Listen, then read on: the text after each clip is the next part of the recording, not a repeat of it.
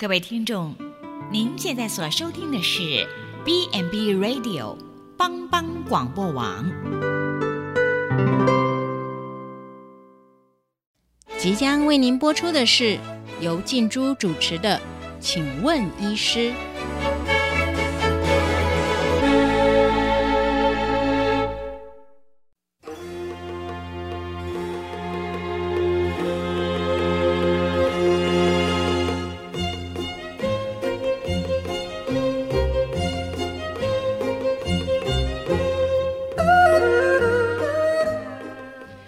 全球的听众，大家好，欢迎收听帮帮广播网，请问医师节目，我是主持人静珠。痛风呢，在古代的时候，它称为帝王病。哎，什么叫帝王病？顾名思义，就是因为跟酒肉饮食有关啦。那最近呢，我看到一篇报道，他说啊，台湾痛风的盛行率大概有六点二四 percent 哎。这时候我就想说，哎，用我们呃台湾两千三百万人口来算的话。哇，全台湾的痛风民众大概就有将近一百五十万人呢，而且呢，这个男性比率哈高达八十五 percent。我这一算呢，哎，就跟就比女性还高了大概六倍左右。那很多人都想说，哎，这个痛风啊，会不会是长辈哈比较容易？那呃，其实我又查到了一个报道，他讲到说，哎，在我们民国八十年以前的话，第一次痛风发生大概。是五十岁左右，可是呢，呃，在八十年以后呢，第一次痛风发作，哎，已经开始年龄下降到三十几岁，而且呢，哎，有的连年轻人二十几岁，他可能就有痛风发作的情形。哇，这听起来的话，痛风已经是年轻化的趋势耶。那之前呢，呃，我看到有一个报纸、报章、杂志就写到说，哎，高雄医学大学啊，有一群的专家学者。哎，他们针对那个原乡，好原乡来进行有关于痛风盛行率的研究，哎，发现有一些的原乡的民众有比较高的痛风盛行率，还有高尿酸血症。哎，为什么会这样？原住民他们的是跟他们的饮食习惯有关呢，还是他们的体质？还是如果你周边也有这样的亲朋好友也有痛风的困扰，或者是想了解更多有关于痛风的议题？请别走开，我们进一段音乐，再跟大家一起聊聊。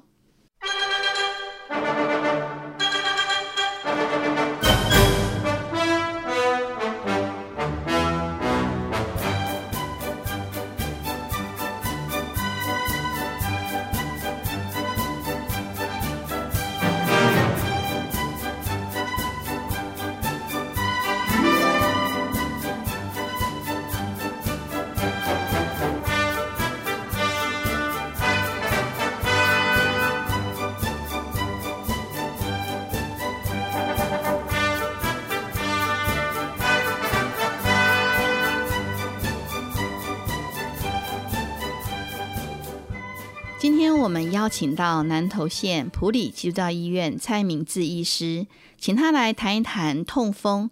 那蔡医师是呃骨科的专科医师，呃，蔡医师好，大家好。那蔡医师，我想问一下，哎，什么是痛风啊？痛风其实是跟我们血液中尿酸的浓度是非常有相关的。那我们一般尿酸的正常值是希望说可以在七以下。那如果说空腹尿酸值大于七以上的话，就代表这个尿酸过高。那尿酸过高的话，它可能就会造成尿酸在身体里面做变成了一个尿酸结晶的沉积。那沉积之后，可能就会在身体各处造成一个呃症状的产生。那通常我们的痛风啊，通常大家知道的就是一个急性痛风的关节炎。那急性痛风的关节炎，大致上大部分早期都是一个单一性的关节炎。那它主要都是发生在大关节为主啊，例如说膝盖啊、大脚趾。那它主要的临床表现就是非常剧烈的关节疼痛。那关节。和周围的软组织会出现红热肿痛的状况。那大关节大关节的话，我看呃，其实有蛮多的呃，就是长辈啊，那他们可能就是说，哎，去呃，就是健康检查嘛，因为我们现在其实呃，国健局对呃民众的健康其实非常的关注，那所以呢，呃，一定的年龄之后呢，可能都会有一些的呃健康的呃免费的那个健康筛检的部分，那其中就会有验到尿酸。那刚刚蔡医师有提到说，哎，尿酸的值，呃，我们一般会比较期待它维持在七以下。那我想问说，如果万一它发生在七以上的话，一定会痛风吗？呃，也不一定，只是这个是研究有做过。呃，尿酸值越高，造成尿酸结晶引发痛风的机会就越高。哦，是这样子。那我想要问说，刚刚我有查到说，哎，有关于刚刚说的那个高雄医学大学，他们就说，哎，什么高尿血，呃，高尿酸血症，哎，为什么会高尿酸血症？那个是什么东西啊？呃，基本上这就要看我们人体代谢尿酸是怎么生成的呢？尿酸的话，其实就是我们人体的一些肌酐酸，呃，会叫会代谢成普林。那普林经过了尿酸循环的代谢，就会形成了这个尿酸。那除了就是身体的代谢过程当中会产生这个尿酸，另外的话，我们饮食当中也会吃进的普林。那普林。就是经过一样的代谢之后，就会形生成尿酸。那所以这也就是为什么大家会常常说，哎，尿酸要特别注意饮食的控制。那普林代谢之后生成尿酸，会由肠胃道粪便或者是肾脏尿液的排出。那不管我们是摄取过多的普林，或者是你身体有些人就特别容易生成过多的普林代谢成尿酸，或者是我们排泄太少，都会造成高高尿酸血症。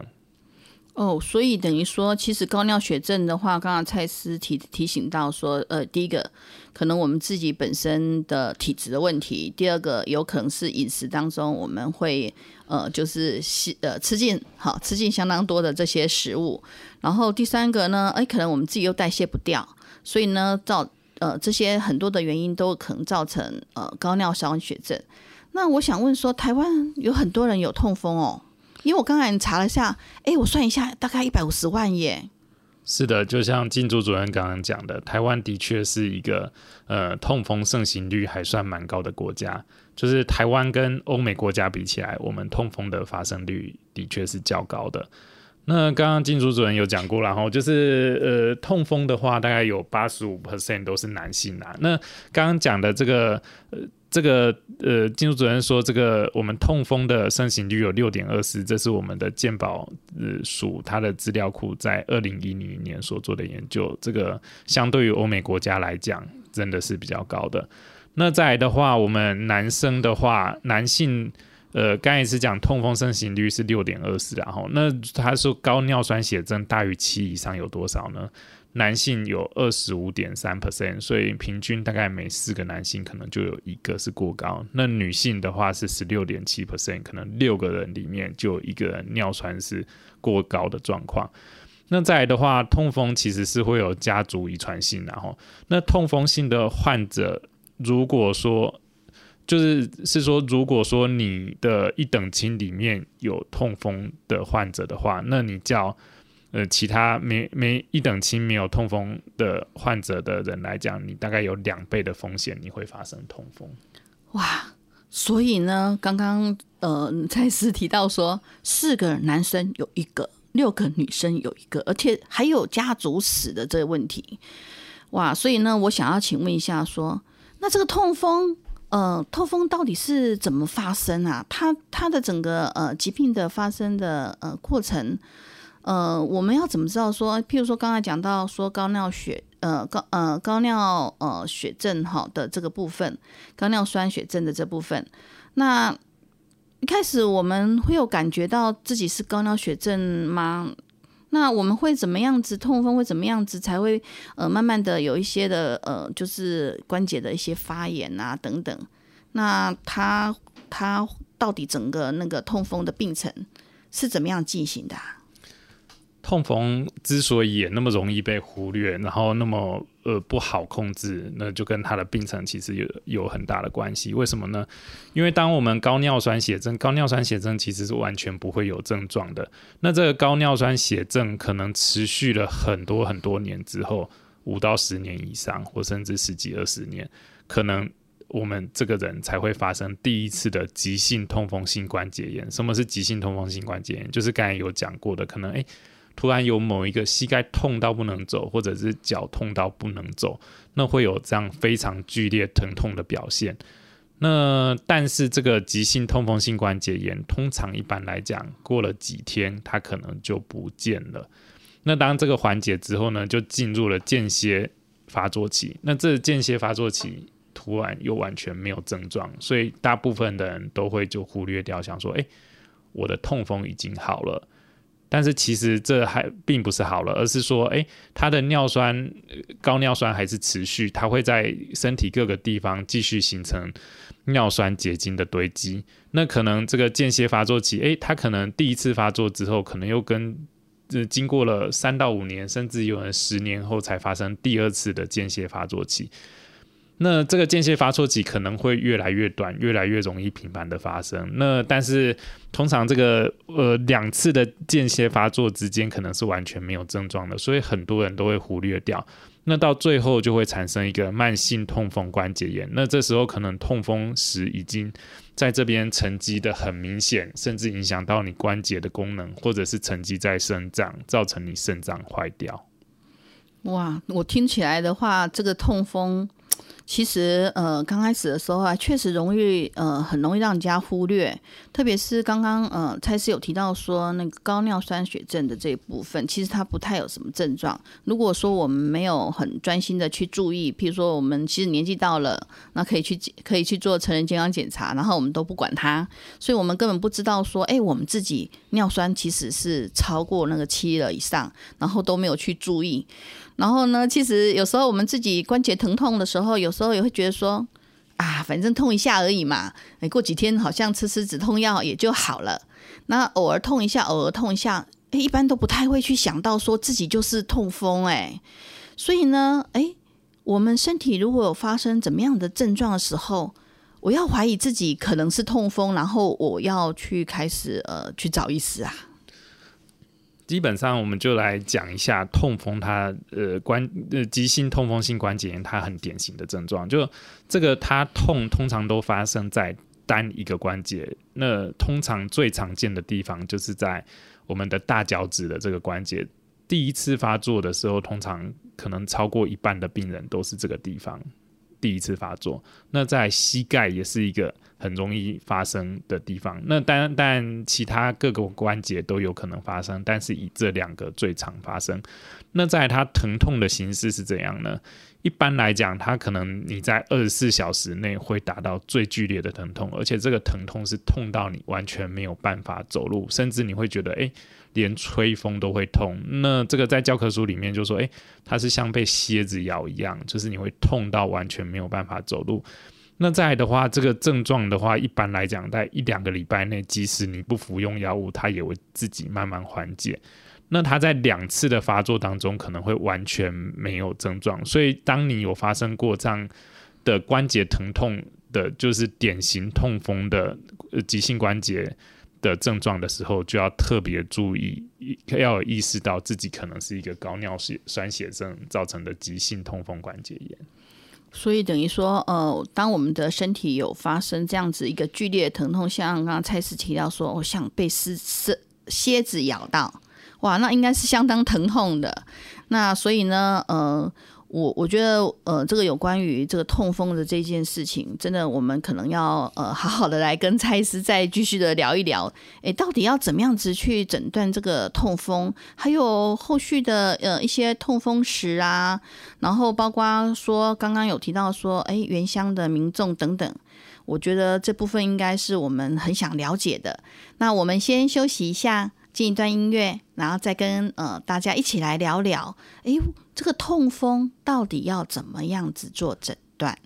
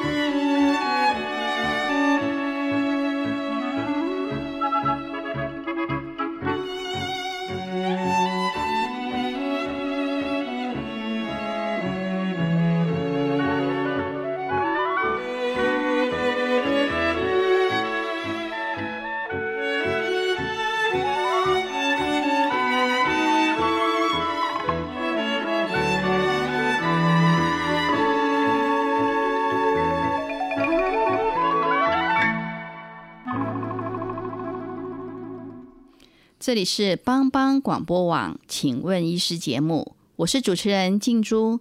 诶，刚刚我们有询问到蔡司有关于这个痛风，那呃，蔡司有提到说，呃，像我们的呃尿液的那个尿酸的值要去注意。那我想请问蔡司，除了这个尿酸值的部分，呃，还有没有其他的那个呃诊断是有关于痛风的？呃，刚刚讲的那个尿酸高于七，其实不能当做诊断痛风，然后诊断痛风要确定诊断最呃依据的就是可以从关节液抽吸里面看到白血球吞噬尿酸结晶现象的存在，这样就可以非常明确的诊断是一个呃痛风。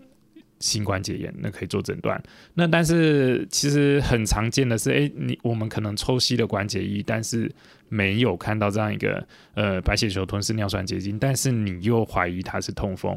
所以在现在比较新的诊断标准里面，这是二零一五年美国风湿病医学会和欧洲风湿病医学会他们这个联盟所共同推出的一个标准啊。它是说，只要你有发生过至少一次关节或黏液囊的肿胀、疼痛或触痛，你就可以怀疑它有痛风。然后，即使他没有看到这个尿酸结晶，你还是可以用临床症状实验室诊断，还有做一些影像学诊断，例如说可以帮他扫一个比较先进的超音波啊，或者是特殊的断层扫描，这样子综合来评估，可以算出他的分数来诊断说我们是不是有罹患一个痛风。对啊，刚才听到蔡司提到说，哇，要抽那个关节液，那抽那关节液是要抽我们的膝盖。的关节液吗？还是抽哪里地方的关节液啊？呃，一般我们骨科门诊大部分都是抽膝盖关节液为主，因为一般呃膝盖也是算是一个很容易发生痛风的地方。第二个是膝盖是一个比较大的关节，它才有足够的关节液让我们抽。那大脚趾啊这些地方，其实它的关节液都是很少的，我们常常要抽也不一定抽得到。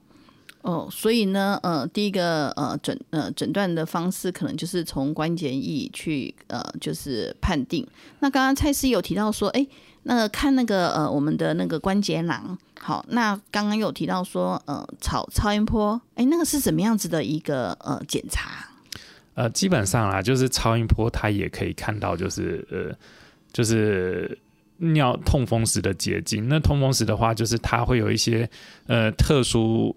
那痛风是它显影的就是不同的密度。那如果我们有看到的话，那这个就是当然就是会认为它是痛风的几率就很高了。所以等于说那个呃超音波的部分，它是做哪一个部分？就是你疼痛的关节，或者是怀疑你有尿酸沉积的关节。哦，所以等于说也有可能会照膝关节。有可能哦，然后来看说，哎，我们那个呃膝关节里面是不是有那个痛痛风的使的那个沉积在里面这样子？是哦，那个这这个就好像是我们平常在做那个超音波这样子，应该是不会疼痛吧？不会疼痛啊，是好。那所以呢，呃，刚刚有提到说哈，那个呃高雄医学大学他们对于原乡做的一些痛风的。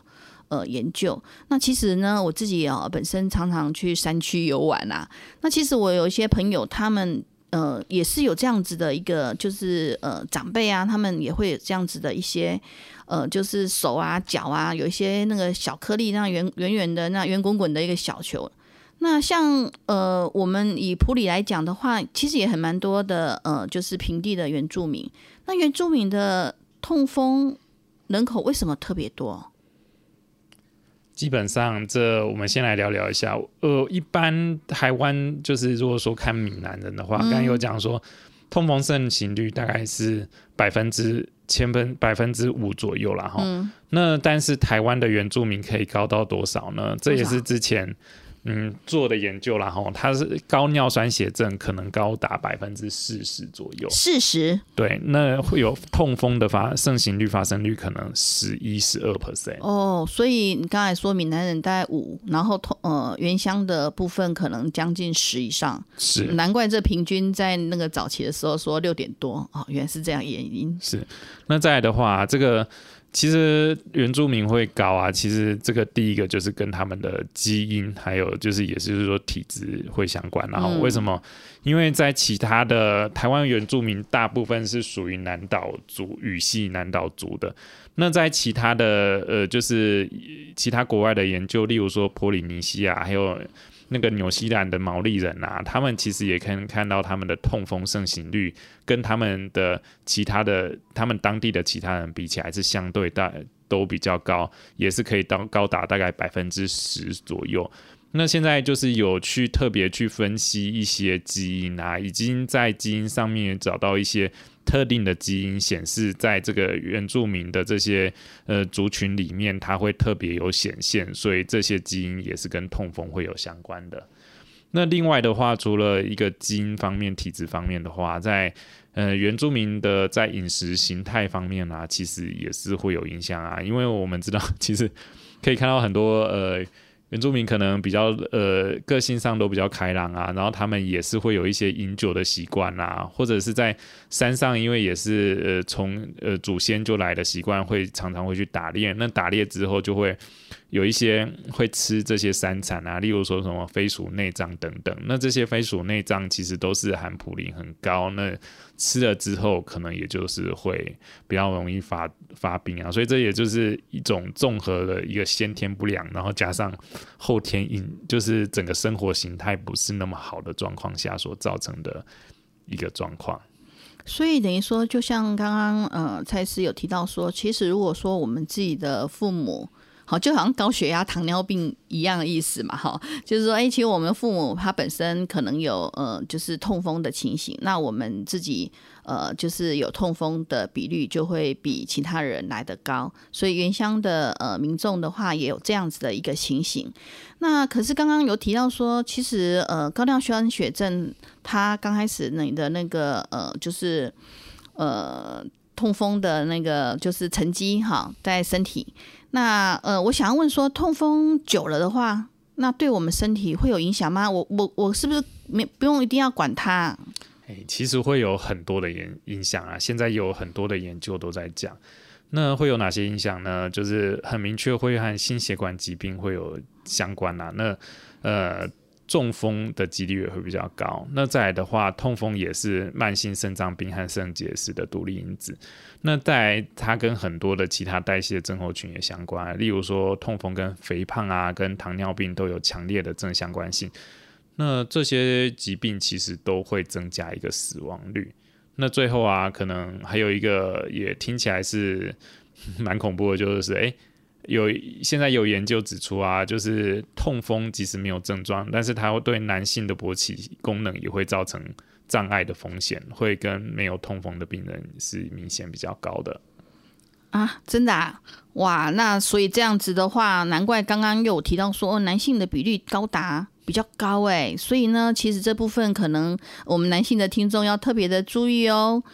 那痛风的病人的话，刚刚呃有提到说，呃，原乡的民众可能一些很多重要的节庆的时候，他们可能呃会用自己质量的一些呃酒品，好，然后来欢庆。那当然，现在其实很多的呃民众的话，也不一定是原乡啦，有很多的呃可能交际应酬啊等等的，那都会呃就是引用到酒品。那我想请问说，痛风的病人可以喝酒吗？呃。这个问题其实要来讨论一下，呃，要看喝哪一种酒。那喝哪一种酒？对，喝哪一种酒其实是不一样的。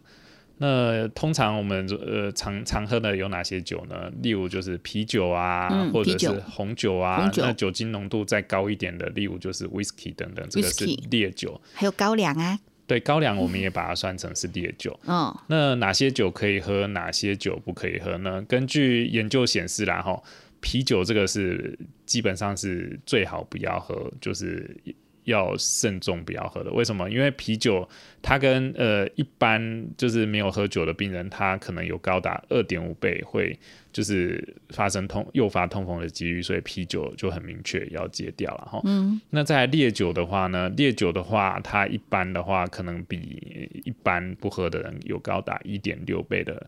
诱发痛风的几率，所以烈酒最好也是，所以烈酒也要小心，要小心。嗯，那至于红酒有没有影响呢？就根据红就是研究，然后这些一般的红白酒，就是可能葡萄酒等等的，然后它并不会特别有比较高的发生率。所以其实喝酒要看哪一种，喝红酒可能适量饮饮酒的话，并不会造成比较高的痛风几率。那啤酒跟烈酒是要戒掉的。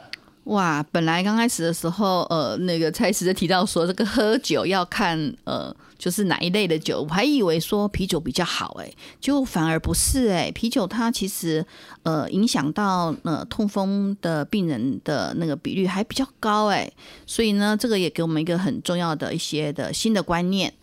那呃，痛风病人的话，除了这个酒精的部分要呃慎重之外，那像呃，我们都常常会从一些呃，就是豆类啊来摄取一些蛋白质，特别有时候有一些的那个素食的，好素食的民众哈，那他们可能也都会呃比较多是属于吃豆类来增加我们的一些蛋白质等等的。那所以我想请问一下蔡医师，说痛风的病人，那他们可以吃豆类方面的呃食物吗？呃，在早期，其实，在对痛风的病人，我们是会建议不要吃豆类的哈，因为为什么？因为豆类其实也是含高普林的食物。但是在后续比较新的研究啊，就是很多呃越新越来越新的研究证据显示啊，它植物性的普林和动物的来源的普林其实是不一样的。那植物性的普林并不会让痛风发生的机会升高，所以其实现在的痛风的饮食指引是说，哎，其实豆类虽然它是含高普林，但是它还是可以吃，并不用特别去减少豆类的摄取。哦，所以 还是可以。我刚刚我还是有点小小担心，我想说，哇，那个呃普林的食物的部分，因为就我们知道说，其实豆类是有的，然后所以我就开始担心说，啊，素食的人那怎么办呢？还好，那刚刚蔡司有提到说，植物性的跟动物性的，然后呢有提到原香啊，譬如说吃肥鼠肉的内脏啊，呃等等的。那我像有一些同事啊，他们每次啊跟我们哦，呃，比如说去聚餐啊。诶，他只要吃到海鲜哦，那他隔天就完蛋了，他就开始说他的那个关节啊痛到都不行。所以我想问一下，说，呃，那动物性的，呃，动物性的呃那个蛋白当中哈，那哪一些菜式你会建议说哪一些食物是我们尽量不要去吃的？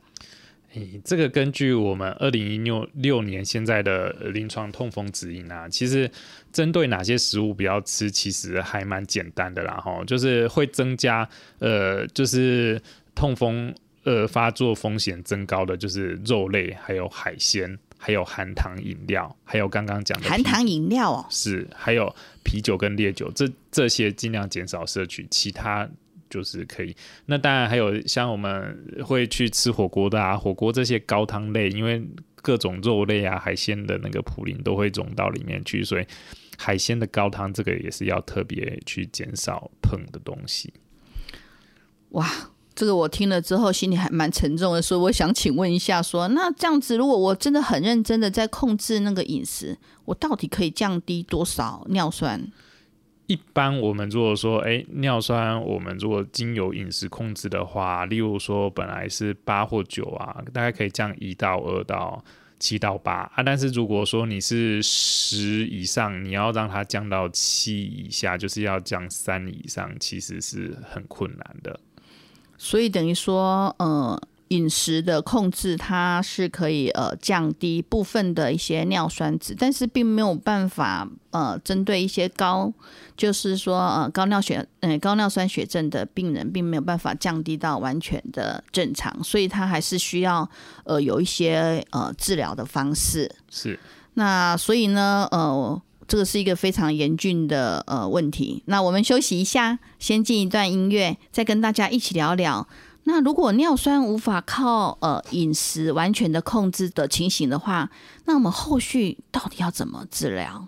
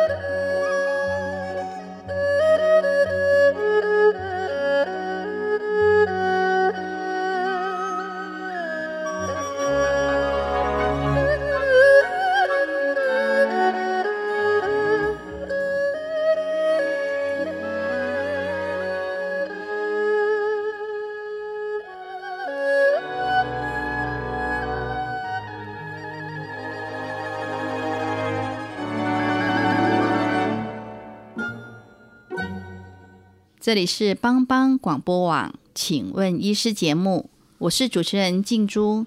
哎，刚刚我们有询问到蔡司说有关于那个呃尿酸的部分，用饮食来控制。那我想请问说，那如果说尿酸呃有时候高尿血症血症很高嘛，那没有办法完全哈靠饮食来呃控制的话，那后续的一些治疗，像急性期啊，或者是呃慢性期等等的。到底我们要怎么样子来治疗有关于这个痛风？那这时候的话，如果说饮食控制还是没有办法控制到很好，或者是说，哎。基本上尿酸一开始就是非常高的病人，我们可能就是会开始呃尝试一些药物的介入然后那在痛风病人在使用药物的方面的话，要第一个要先注意，哎，这个病人有没有在急性发作期，还是他已经不是在急性发作期，他是慢性痛风期，这我们治疗上面用的药物就会不同。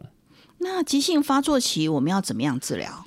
那急性发作期的时候啊，其实我们主要是针对它造成呃关节疼痛等等症状来去做治疗。那我们会用一些消炎止痛的药物啊，秋水仙药物，还有另一种就是类固醇等等，我们会先用这些来做治疗。那一般来讲的哈，我们用呃就是会消炎止痛药的话，这个。一般来讲，我们是越早给越好，但是要比较小心。例如说，病人有一些心血管疾病啊，或肾功能不全等等，或者是这病人本身有胃溃疡，这可能就不是那么适合使用这些止痛药的时候。我们另外的话，就是可能会用秋水仙素。那秋水仙素一般来讲也是越早开始给予越好，但是秋水仙素也有它的限制，然后就是一般来讲，我们如果肾功能太不好的病人，就是也要避免使用，或者是我们大于七十岁以上的老年人的话，在用秋水仙素的时候，我们要减量使用。那在如果说没有办法用消炎止痛药的病人，除了秋水仙素之外，我们也可以使用一些类固醇。然后，那类固醇的话，可以用口服啊，或者是当你是很明确一个单一关节发作的时候，我们可以在你这个单一关节做类固醇的注射。那再来的话，就是在急性痛风期发作的时候，我们呃一般目前是认为不要这时候去用降尿酸的药物，因为这时候你太快去用降尿酸的药物，有可能。造成他的急性痛风的症状反而更严重。那所以刚刚呃蔡司提到说秋水仙素，诶，我记得之前我一个朋友他他提到说，他吃了秋水仙素之后，好像会拉肚子，还是会怎么样子？是，所以这些药物也都有各自的副作用。例如秋水仙素最常见的就是，诶，吃完病人可能会拉肚子，有的甚至可能会蛮严重的。那这秋水仙素一般来讲，然后我们可以一天可以吃到三四次以上。啊，如果说哎真的有比较严重的状况，可以减量，或者是说使用刚刚其他讲的，例如说是呃止消炎止痛药，或者是类固醇来做一个取代，也是可以的。那所以等于说急性期发作之后呢，我们用一些呃就是紧急的状况来做呃疼痛的一些控制跟处理。那如果说这样子整个呃就是呃间歇性的这样子发作发作，有时候我们不是很注意，然后结果就到了慢性的痛风呃期的时候，那要怎么样子治疗？基本上这时候已经是慢性痛风的时候，我们就是希望能够把它血液中的尿酸降下来。那我们的目标的话，就是希望可以让它的血液中的尿酸值维持在小于六以下，这是我们希望的目标啦。那我们临床上使用的药物啊，就是台湾最多使用的药物，就是叫一种叫做 U V 控的药物，它基本上是让。嗯，呃，增进我们尿液中排泄过低的状况来做，让它增进尿液排，让尿尿酸排泄比较多。那另一种欧美比较常用的药物叫 Alopurino，这种药物的话，在台湾目前比较少人使用。为什么？因为亚洲人对这种药物比较容易产生严重的过敏的反应，所以。一般来讲，亚洲人可能有六到百分之六到百分之十二有这样一个基因的带源，所以一般来讲，我们会比较少使用这个药物。哦，所以等于说，如果到呃慢性期的时候，其实好好的把那个呃我们的尿酸控制好，其实是一个非常重要的，是重要的呃就是治疗方式。那呃。像有时候呢，像我刚刚提到说，我们去山上看到很多长辈，那他们有很多的那个就是手啊、那个脚啊，然后就长了那个圆滚滚的那些小球，然后他们跟我说那个是痛风石，其实痛起来他们说非常的疼痛诶。那我想问说，像这个痛风石，如果说我在慢性期已经我就很认真啊，在饮食啊，哈，然后也尽量就是节制饮酒啊，然后呢，我也配合医师给给我的使用的一些药物，那我这个痛风石可不可以就不见啦？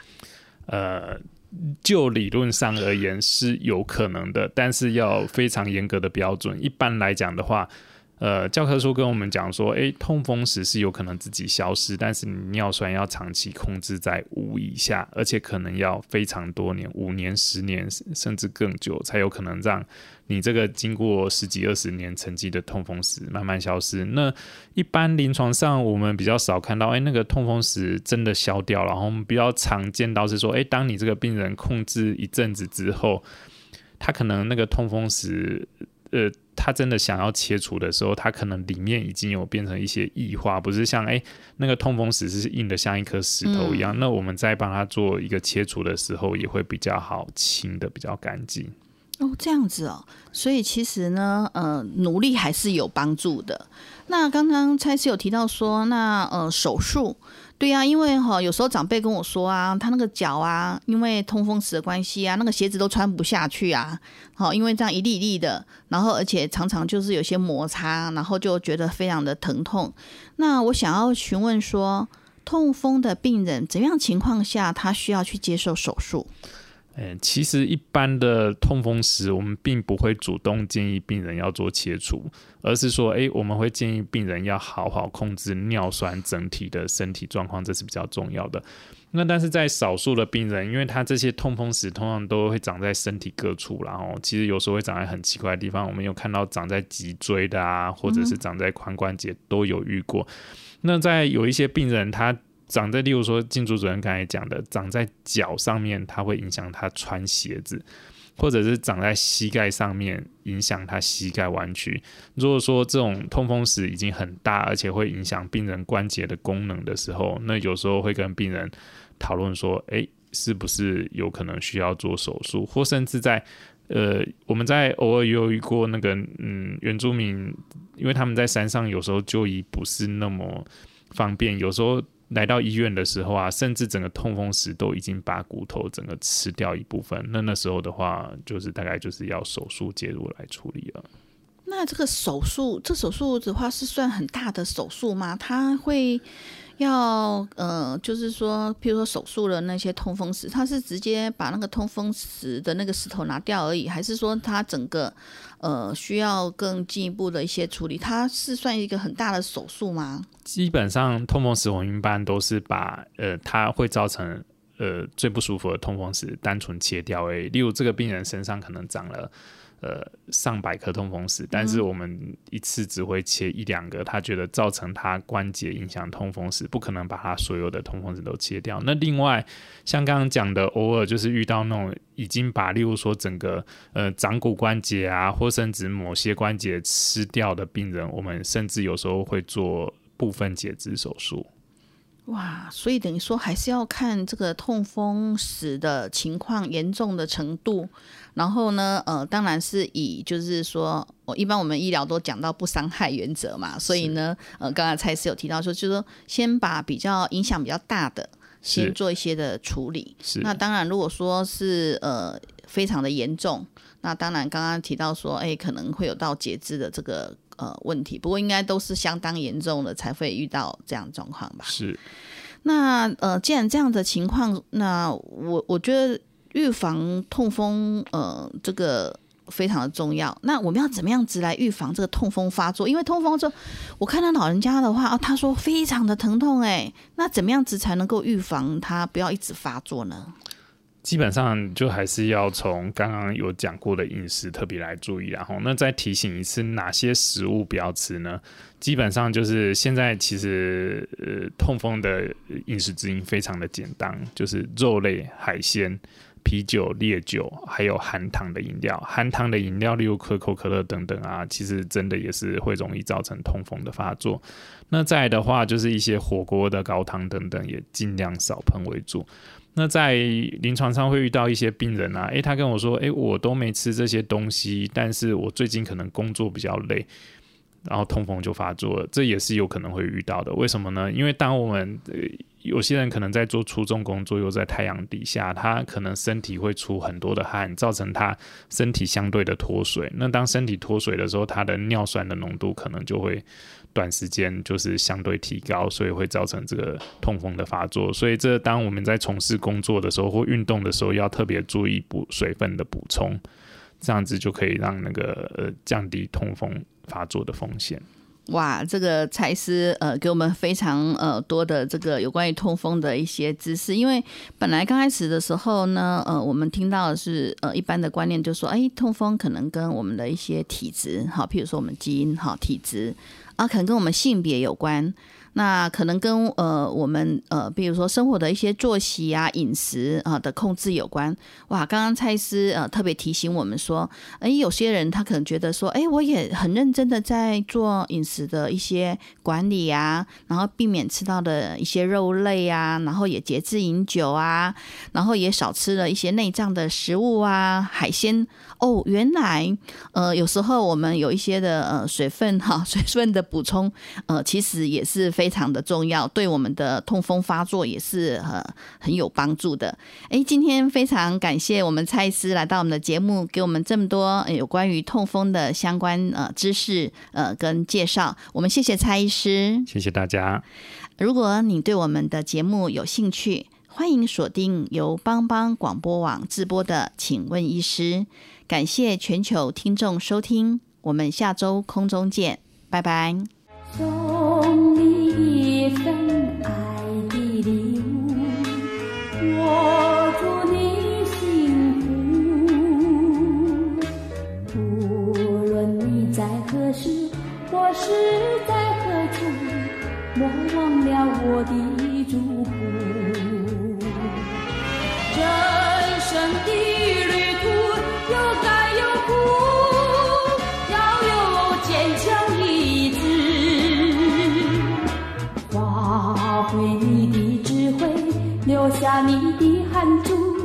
创造你。